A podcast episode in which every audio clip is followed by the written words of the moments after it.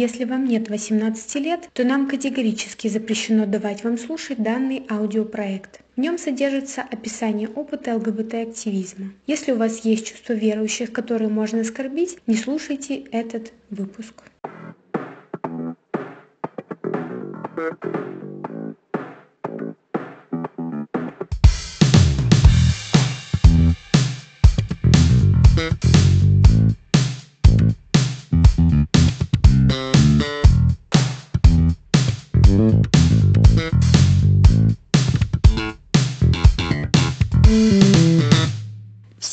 доброго дня! Меня зовут Лира Рязанова и вы слушаете аудиопроект «Поговорим». Этот проект – обмен опытом и пища для размышлений. Это интервью ЛГБТ-активистов России и Германии, а именно Екатеринбурга и Гамбурга, о жизни, опыте активизма, о прошлом и настоящем. В данном выпуске мы будем беседовать с активистом Ваней Кильбер. Он один из основателей квартиры организации русскоязычных ЛГБТ и К плюс персон в Германии. Привет, меня зовут Ваня Кильбер, привет из Гамбурга. Мне недавно стукнуло 40 лет. Я активист э, немецкоязычной, русскоязычной ЛГБТ-организации «Квартира» в Германии. Восемь лет был там председателем правления, а последние два года смотрю со стороны и делаю, что хочу. Здорово. А в России ты занимался активизмом? В России хороший вопрос. Знаешь, я начал заниматься активизмом в интернете. И mm-hmm. интернет был, естественно, русскоязычный, потому что мне тогда еще было более комфортно, когда это было лет 15 назад, обсуждать эти вопросы, какие-то связанные с сексуальностью, там, с активизмом в интернете. И плюс я был довольно активен в тогдашнем, самом крупном, по-моему, сообществе, посвященном ЛГБТ-активизму, РУ «Антидогма», в живом журнале какой-то момент его модерировал несколько лет. Так что начинал на русском языке, а потом через несколько каких-то там событий, потом могу рассказать о них радужный флешмоб, в частности, который придумал, который разошелся по Питеру и другим русским городам. Я и в Гамбурге мы я начал ходить, отбивать пороги местных гамбургских ЛГБТ-организаций и говорить, что смотрите, вот у нас мы запускали шарики, и Питер, город побратим, тоже запускал шарики против гомофобии, трансфобии. Давайте сделаем с ними обмен. И э, добился таки своего, и встретил прекрасных людей, единомышленниц, с которыми мы смогли и уже лет 6, 7, 8, может быть, подряд делали обмен с Питером. И, соответственно, в Питере получается, занимался активизмом, да, с питерскими организациями, как то выход, э, Т-действие, действие, ЛГБТ-сеть российская и кризисный женский центр, и даже ребра Евы. Ну, в общем, да, можно сказать, что да. То есть, получается, ты всю жизнь или большую часть жизни живешь в Германии, не в России? Да, я большую часть жизни живу в Германии. Так сложилось, что родившись в Казахстане, и уехав сюда, в Германию, у меня связь с Казахстаном довольно такая оборванная. Я не выучил казахский. Город, в котором я жил, большей частью говорит на казахском языке после событий 90-х. И у меня получилось вот через активизм больше привязки к Питеру. Питер стал такой выбранной родиной. Ясно. Тогда расскажи про в ЖЖ, что это было за сообщество, какие там происходили вещи, как ты вообще туда пришел, попал, почему? Да, хороший вопрос, потому что я сейчас не восстановлю всю хронологию, но я помню, что в какой-то момент я был далек от активизма, но совершил камин и меня просто распирало от сознания, вернее, даже после того, как уже совершил камин после того, как я влюбился и ответной любовью меня распирало это сознание собственной ну, какой-то правоты, что то, как я люблю, что гомосексуальность — это нормально. Мне хотелось это всем и каждому не то чтобы доказывать, но да, по большому счету доказывать. И в тот момент я как-то не знал никаких сообществ, никакого активизма, но я помню вот эту вот попытку гей-прайда, он так назывался, по-моему, тогда, или гей-парада в Москве, который Алексеев устраивал, и как потом много было критики в его сторону, на критике развилось вот это вот сообщество Руантидогма, которое хотело просвещать, а не провоцировать и так далее. Ну, вот такими какими-то словами все это называлось. Мне, в принципе, глядя со стороны, из-за границы, это казался легитимным и правильным способом активизма. Сейчас, кажется, хотя отношение к Алексееву странное, но сложное. Вот. И в этом сообществе собирались статьи, мы переводили статьи какие-то, переводили заметки.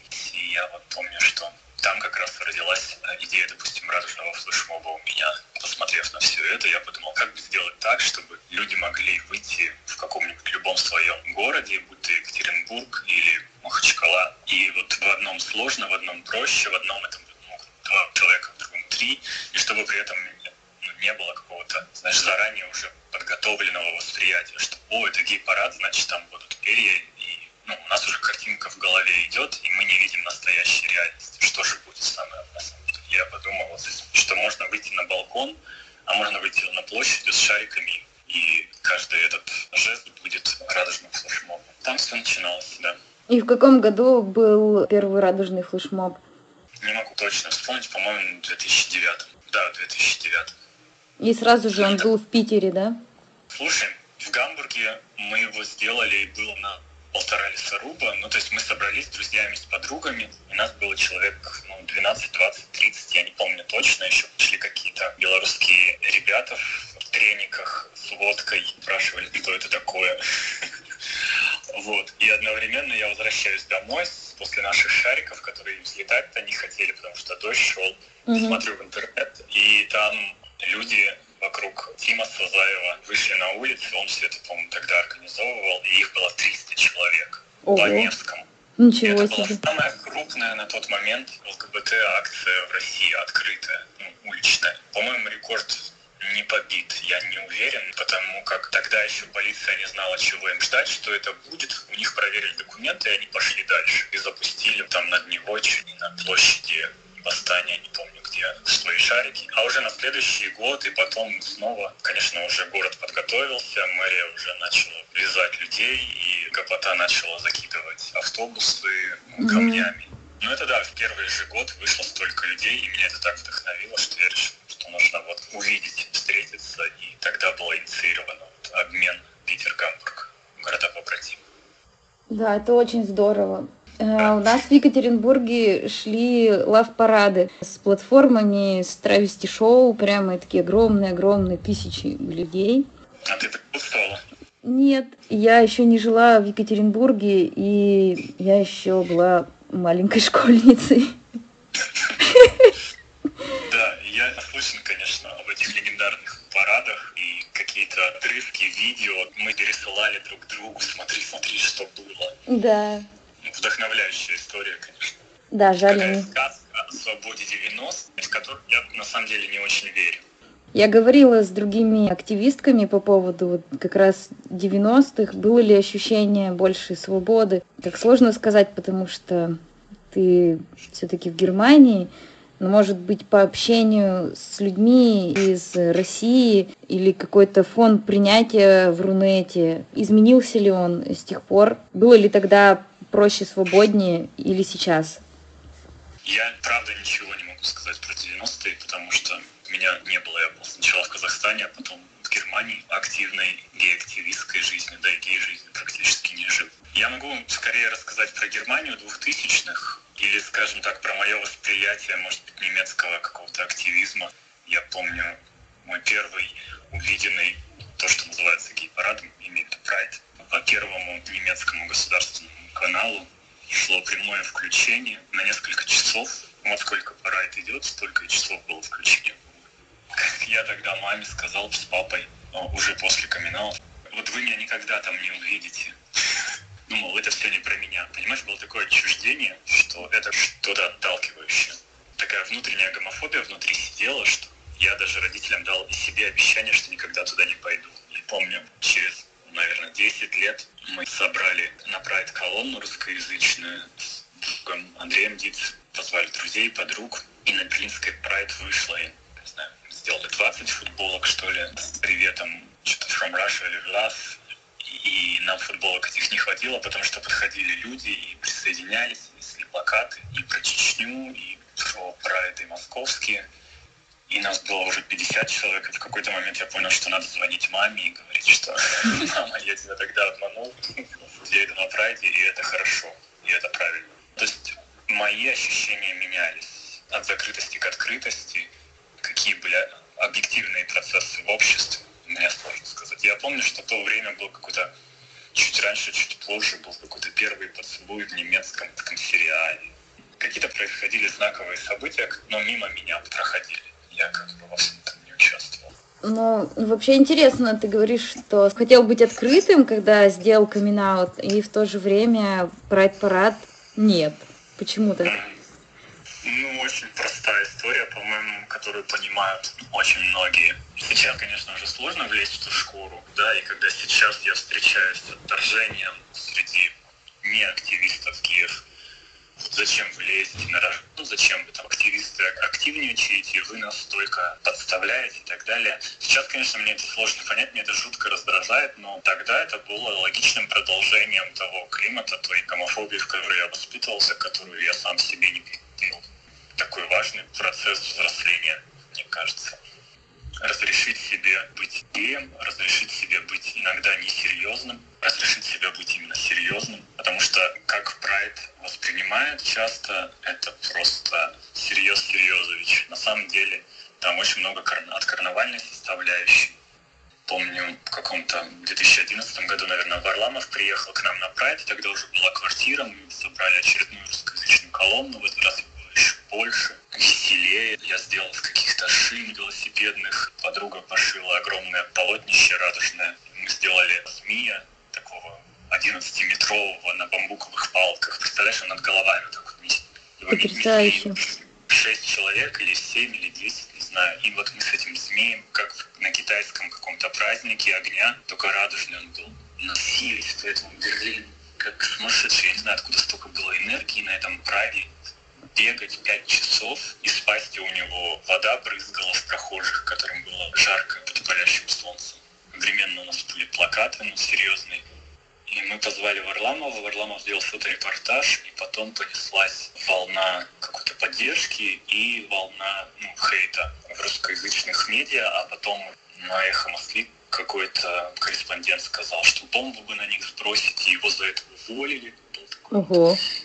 Элемент в нашей биографии, да. И потом меня позвали на шоу, как же его звали, Малахова. Я не знал, кто это такой. Не знаю, он есть сейчас или нет. Есть. Я не знал, куда я иду, и просто из немецкой студии в темноте подключаюсь к чему-то, чего не вижу, видео нет, есть только звук. А в звуке у меня в наушниках какие-то бабушки кричат. И сейчас говорят, вот мы подключаемся в Германии, Ваня Кильбер. Уже на следующий день только проговорив там Почему я эту историю вспомнил? Я как раз говорил, что прайд это не так страшно, что есть, не знаю, традиция ряженых на свадьбу, да, есть такое время года, когда правила меняются, когда ты немножко можешь позволить себе больше, чем обычно. И в этом есть во всем еще ироничная составляющая, ну, в западных прайдах. В этом есть какая-то карнавальная составляющая. Вот, я об этом сказал, и на следующее утро выхожу из дома, и меня соседи узнают. Ого. и я полез в интернет смотреть, кто же такой Малахов и что это за передача. И оказалось, что у нее самый большой рейтинг среди российских передач. И да, по-моему, до сих пор узнают еще в разных странах. А ты прислал свою фотографию, да? Туда. Нет, у меня было прямое включение с видео. То есть они А. не видели, я их видел. А, поняла. А это был выпуск посвящен чему? Это пусть говорят было передача? Это была передача «Пусть говорят» про берлинский прайд и про увольнение российского журналиста, который русскоязычной колонии на берлинском прайде пожелал сбросить на них бомбу. И говорили о том, куда же катится мир. Ясно. Просто для уточнения, Варламов это урбанист, блогер, фотограф. Это про него речь была. Да, да. То есть у нас тоже был хороший пиар-ход. Похвали нас. Да, это действительно круто. Я просто не знала, как Варламов, я к нему так соу-соу отношусь, как он толерантен, он к ЛГБТ плюс или нет, я не знала. Но когда мы его звали, у нас были тоже сложные терки, звать его или не звать, потому что тогда его отношение было еще более, скажем так, вызывающее вопрос. И мы с ним переписывались, задавали ему, проверяли его как-то, не то что нашивость, но задавали ему какие-то вопросы, чтобы понять, насколько он активно гомофобен или не гомофобен. Решили, что рискнем и будем над ним работать. И что перед тем, как он опубликует свой конечный пост, а так это было во время постов ЖЖ. И мы договорились заранее, что перед тем, как он его выпустит, он даст его нам на прочитку и на редакцию. большую часть текста я писал еще тогда. То есть мы присылали какие-то пассажи, как писать про ЛГБТ, правозащитный, он их перенимал и вставлял свои какие-то связки. И было видно, что он ну, растет. Потом на следующий год он поехал по приглашению, по-моему, Амстердама на Амстердамский прайд. Ну, я постепенно так избавлялся от своей гомофобии. Не знаю, до конца ли или нет. По крайней мере, я от него слышу какие-то нормальные комментарии. Да, это прямо история успеха. Ну, не говори, да. Я помню, Швеция тоже приглашала, была такая программа, по-моему, от шведского какого-то прайда. Они звали российских журналисток и журналистов, чтобы те посмотрели своими глазами. Мы так в Гамбург еще Пашкина привозили. Тогда в Швецию ездила, по-моему, Лена Костюченко и Лошак. Ну, то есть такие звезды российской журналистики. Ну, Лена Костюченко и сама из сообщества. Ну, конечно, да. Ей как бы не надо было учиться, но туда возили и не ЛГБТ-журналистов, и это работает хорошо. Ну, это нормальный такой способ подучиться. Нью-Йоркский прайд, по-моему, то же самое. Но я так много говорю про прайд, как будто мы только этим Ну, это очень интересно, потому что в России, к сожалению, пока прайд история не такая, может быть, не знаю, массовая, Поэтому это действительно интересно, интересен взгляд. И, как мне кажется, интересно послушать человека, который не знает, что такое 90-е. Это...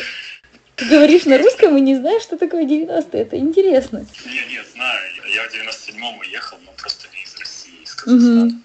И это было тяжелое время довольно. Ну, с другой стороны, я был маленький, там еще с новизной. И, конечно, для меня это было счастливое время. Но я помню, что были дни, когда нам есть было нечего. Ну, то есть ты застал Я думала, что ты прям в начале 90-х уехал. Нет, нет, в 97-м мы уехали. Уже после я узнал, что этот год, в котором в Казахстане отменили статью за мужеложество, советское наследие. То есть вот. там, получается, позже, чем в России отменили? Да, Узбекистан и, допустим, Туркмения до сих пор не отменили, да. Но самая жизнь в Казахстане, получается, была при статье. Угу. Расскажи про квартиру. Как, с чего все началось? Началось все с радостного флешмоба, который и в Германии был в нескольких городах. Из Берлина мне написала девушка по имени Злата и сказала тоже в ЖЖ, что она хочет в Берлине сделать этот радостный флешмоб. И собрала своих подруг, друзей. На следующий год мы объединились на русскоязычной колонии Прайда и после того, как все прошло удачно, и была такая эйфория, Зла сказала, Ваня, ну все было так хорошо, мы такие крутые. А живем-то мы в Германии, а здесь у каждого клуба любителей волнистых попугайчиков есть своя официальная организация. Давай сделаем свою официальную организацию. И мы ночью сидели, переписывались, какое название придумать, чтобы там было и квир, и что-то знакомое для русского уха конце концов, он, по-моему, в 4 ночи написал мне. Я придумала, блин, квартира, писать так, чтобы там было квир внутри. И арт там еще будет. Так мы его придумали, зарегистрировали домен в тот же ту же ночь. А потом ездили по всяким курсам повышения квалификации, как создать свою организацию в Германии. Представляли наш проект, рассказывали, тренировались. Нас слушали другие русскоязычные организации. Мы очень боялись, что на нас гомофобия сыпется со всех сторон. Казалось, что принимают даже организации сети Рома нам руки жали и говорили, о, вы молодцы, что такое задумали. У нас тоже член правления «Открытый гей». Или турецкая комьюнити, или иранская комьюнити к нам подходили тоже, жали руки. Круто. Давайте дружить. Это было для нас такой неожиданностью, потому что получилось, что мы идем бороться с предрассудками. И в тот момент осознаем, что у нас есть предрассудки по поводу синти, рома, турков, иранцев и других. И было так круто эти предрассудки вот через это рукопожатие развеять. С тех пор мы часто пересекаемся, и вот в 2020 году во время карантина я вел несколько онлайн каких-то семинаров тоже для курдской комьюнити, там польская комьюнити была, и каждый раз поражаешься, насколько люди, которые сами организованы, которые понимают, что такое предрассудки, у которых есть своя организация, борешься с этими предрассудками, насколько они более открыты, чем ты можешь ожидать. И квартиру, сколько, 11-12 лет назад мы собрали, 11, в этом году 12, 1 апреля будет. И довольно скоро у нас появились на пороге первые геи-беженцы из России, потому что тогда активно обсуждался этот закон гомофобный сначала на региональном уровне, потом уже на федеральном. Народ просто побежал, поехал. До этого мы выходили на демонстрации против вот этого всего.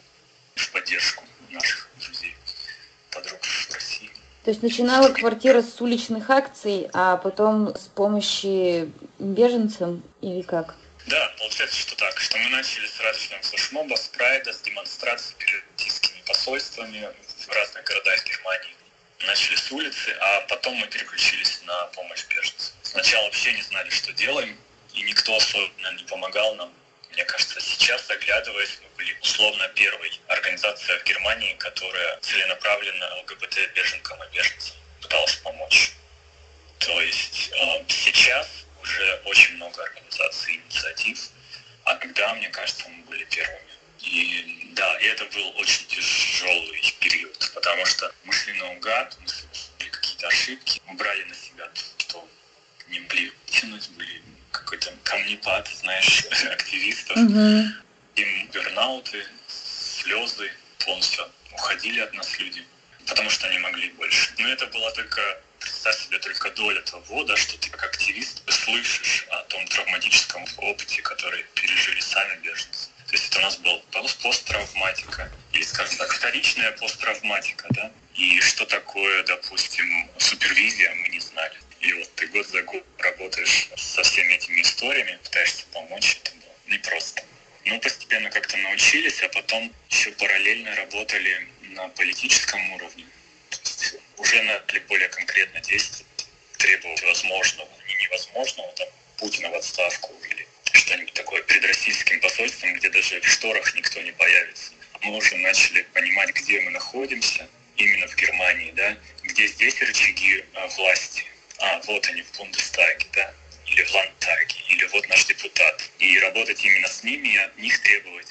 Ну да, вы говорите с российскими политиками, пожалуйста, при каждой встрече, но проще требовать, что тех, кто приехал уже на немецкую землю, чтобы их расселяли геев, допустим, не вместе с 18 там, гетеросексуальными мужчинами в одной комнате, потому что это ну, огромный стресс, особенно для транс-людей, которым скрыться некуда.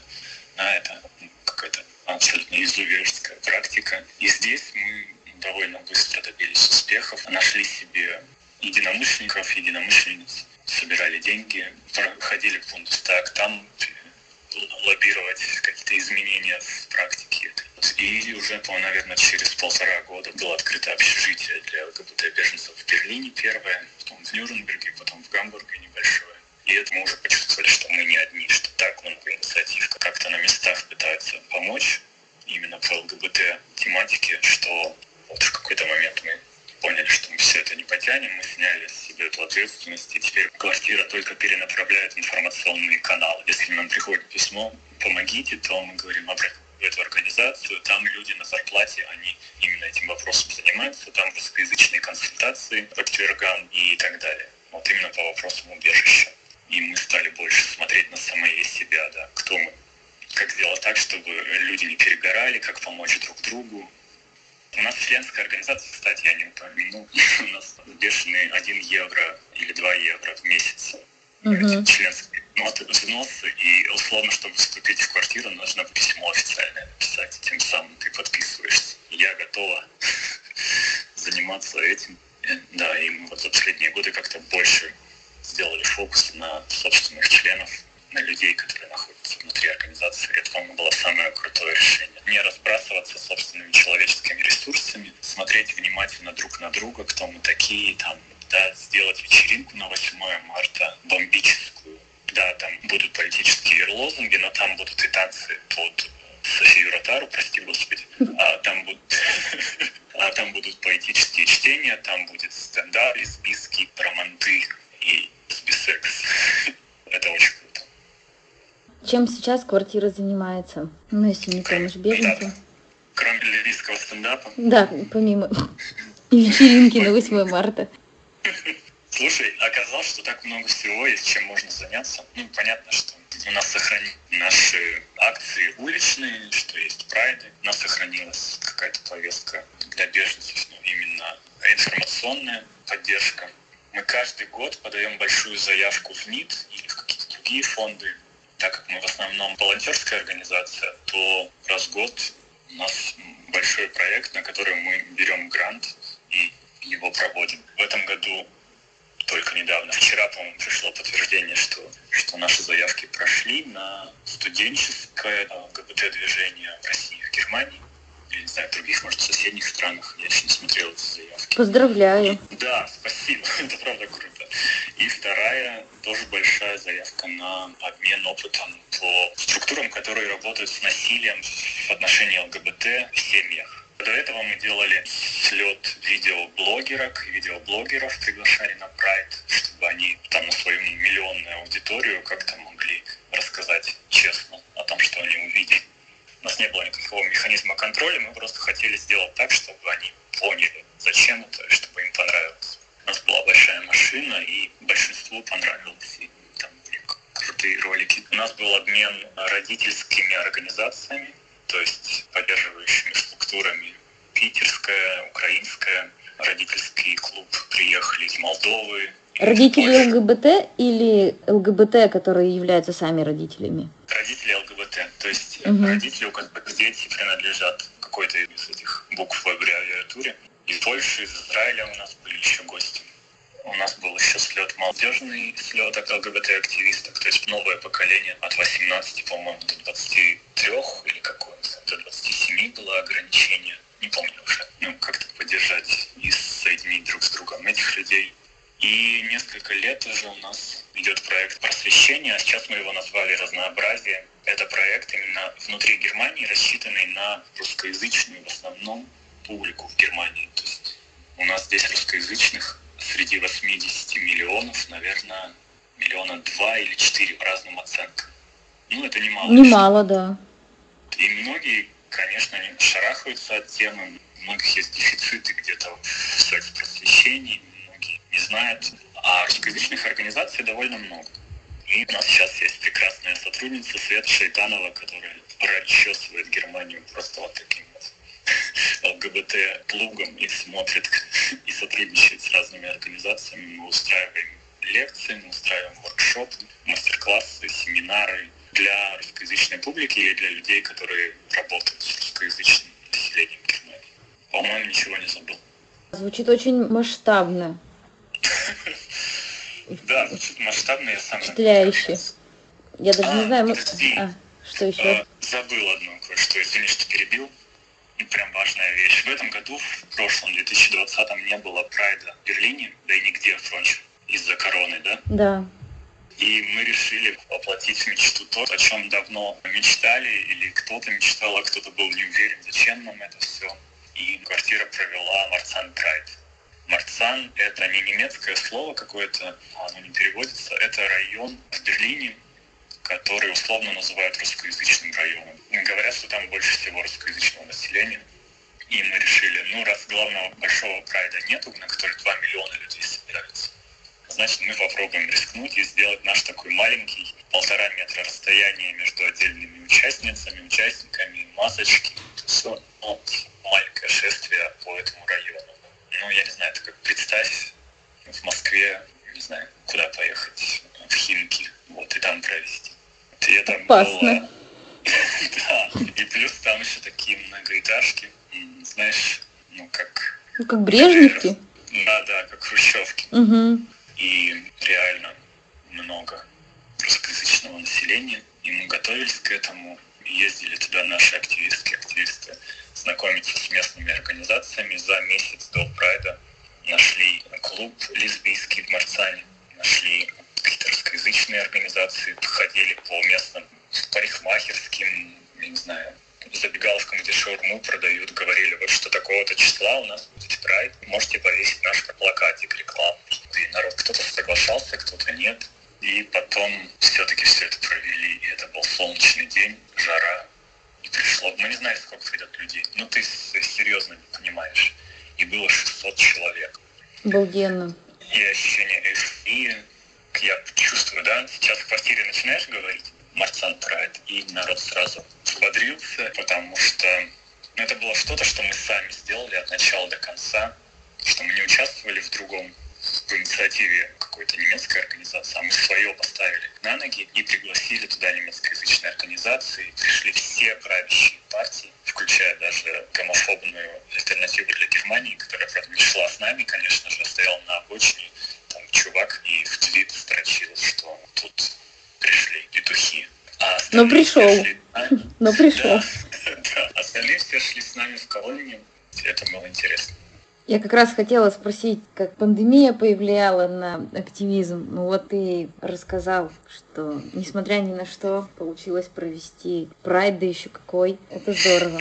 Да, ну, в основном, конечно, повлияла пандемия на то, что не было еженедельных встреч в реале, встречались в зуме.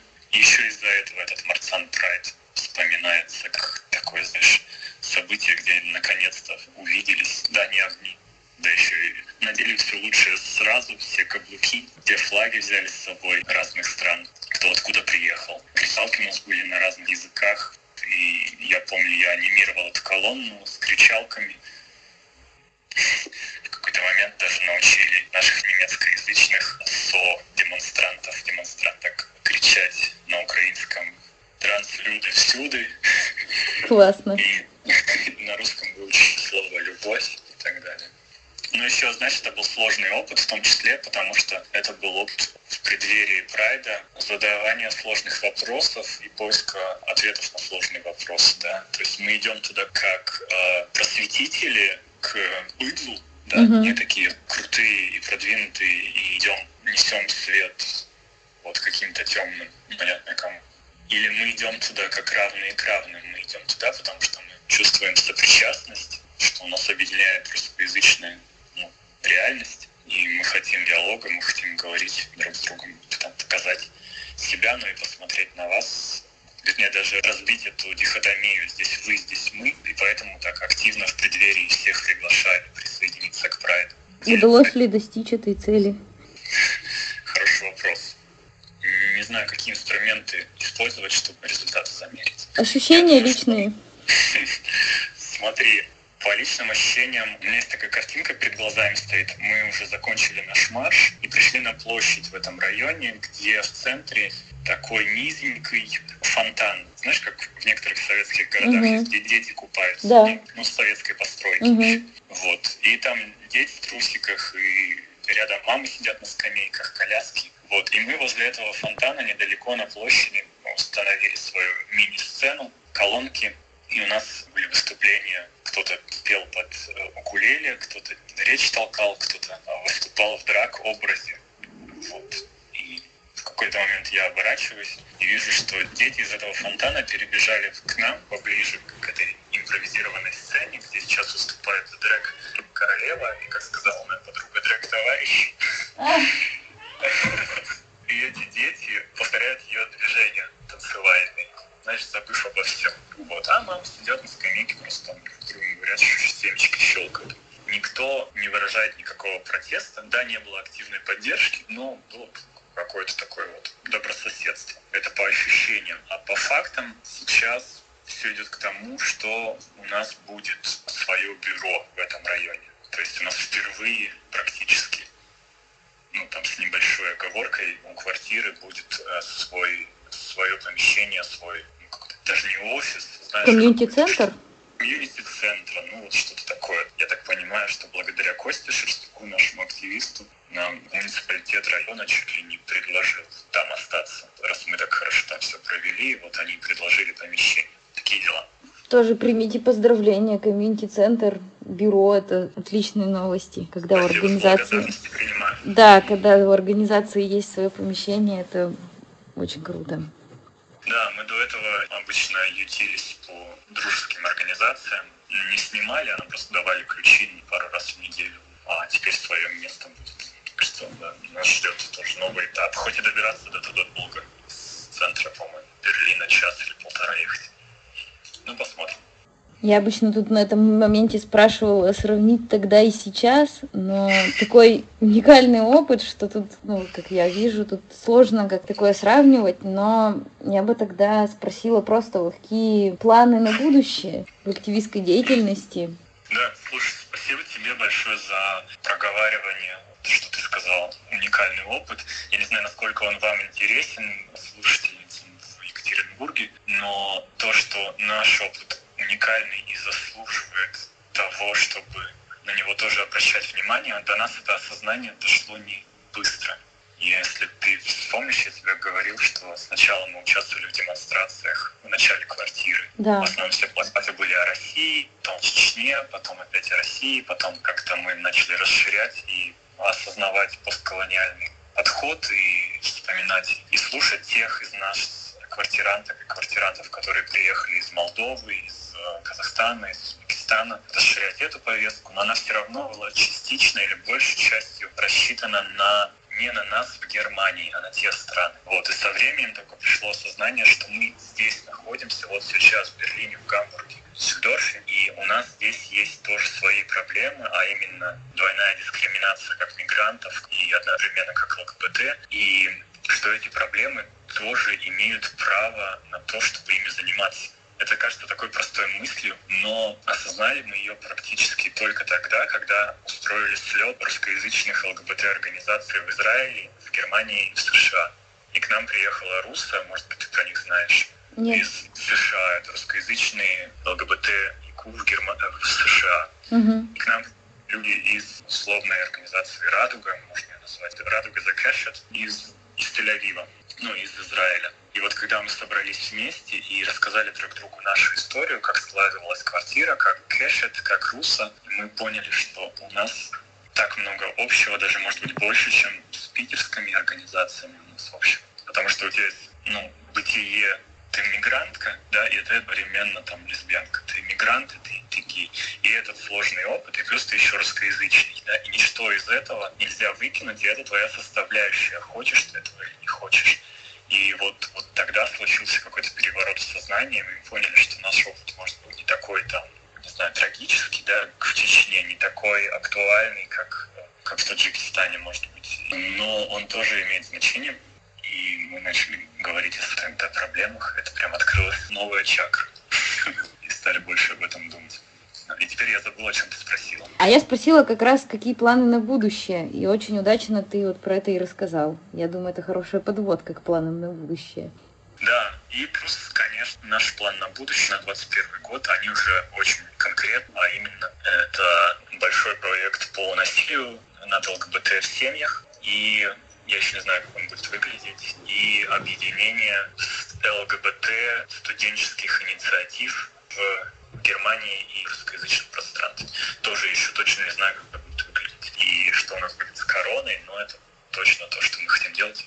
В 2020 году с Екатеринбургом был тоже небольшой студенческий да, пресс-проект. Вот сейчас из него, похоже, выросла вот эта вот новая инициатива. Приятно слышать, что вдохновили. Да, вы вообще вдохновляете давно и много. Вокруг меня есть целый круг друзей, фанатов ваших, вот, которые периодически шлют, говорят, смотри, что они опять там сделали. Ой, тоже с благодарностью принимаю. Приятно очень слышать. Наше время заканчивается. Что бы ты пожелал нашим слушателям, слушательницам? Слушательницам и слушателей, ну вот, казалось, 15 лет в активизме феминитивы должны отскакивать на зубок. Слушай, я желаю всем совместной деятельности. Потому что совместная какая-то работа над тем, что тебе важно, над чем ты сама горишь, она, да, может быть сложная, но это на втором месте. А на первом месте она дает ощущение незабываемое, ну ни с чем более несравнимое. Ты понимаешь, что, что ты не один, ты не одна, ты знакомишься с лучшими людьми планеты, причем не только в своем городе, но со временем в разных городах и странах. И ты чувствуешь осознанность того труда, которому ты прикладываешь свои усилия. Это реально дает плоды. Может быть, не сегодня и завтра, но, как пел Егор Летов, не будет он напрасным, наш подвиг благородный.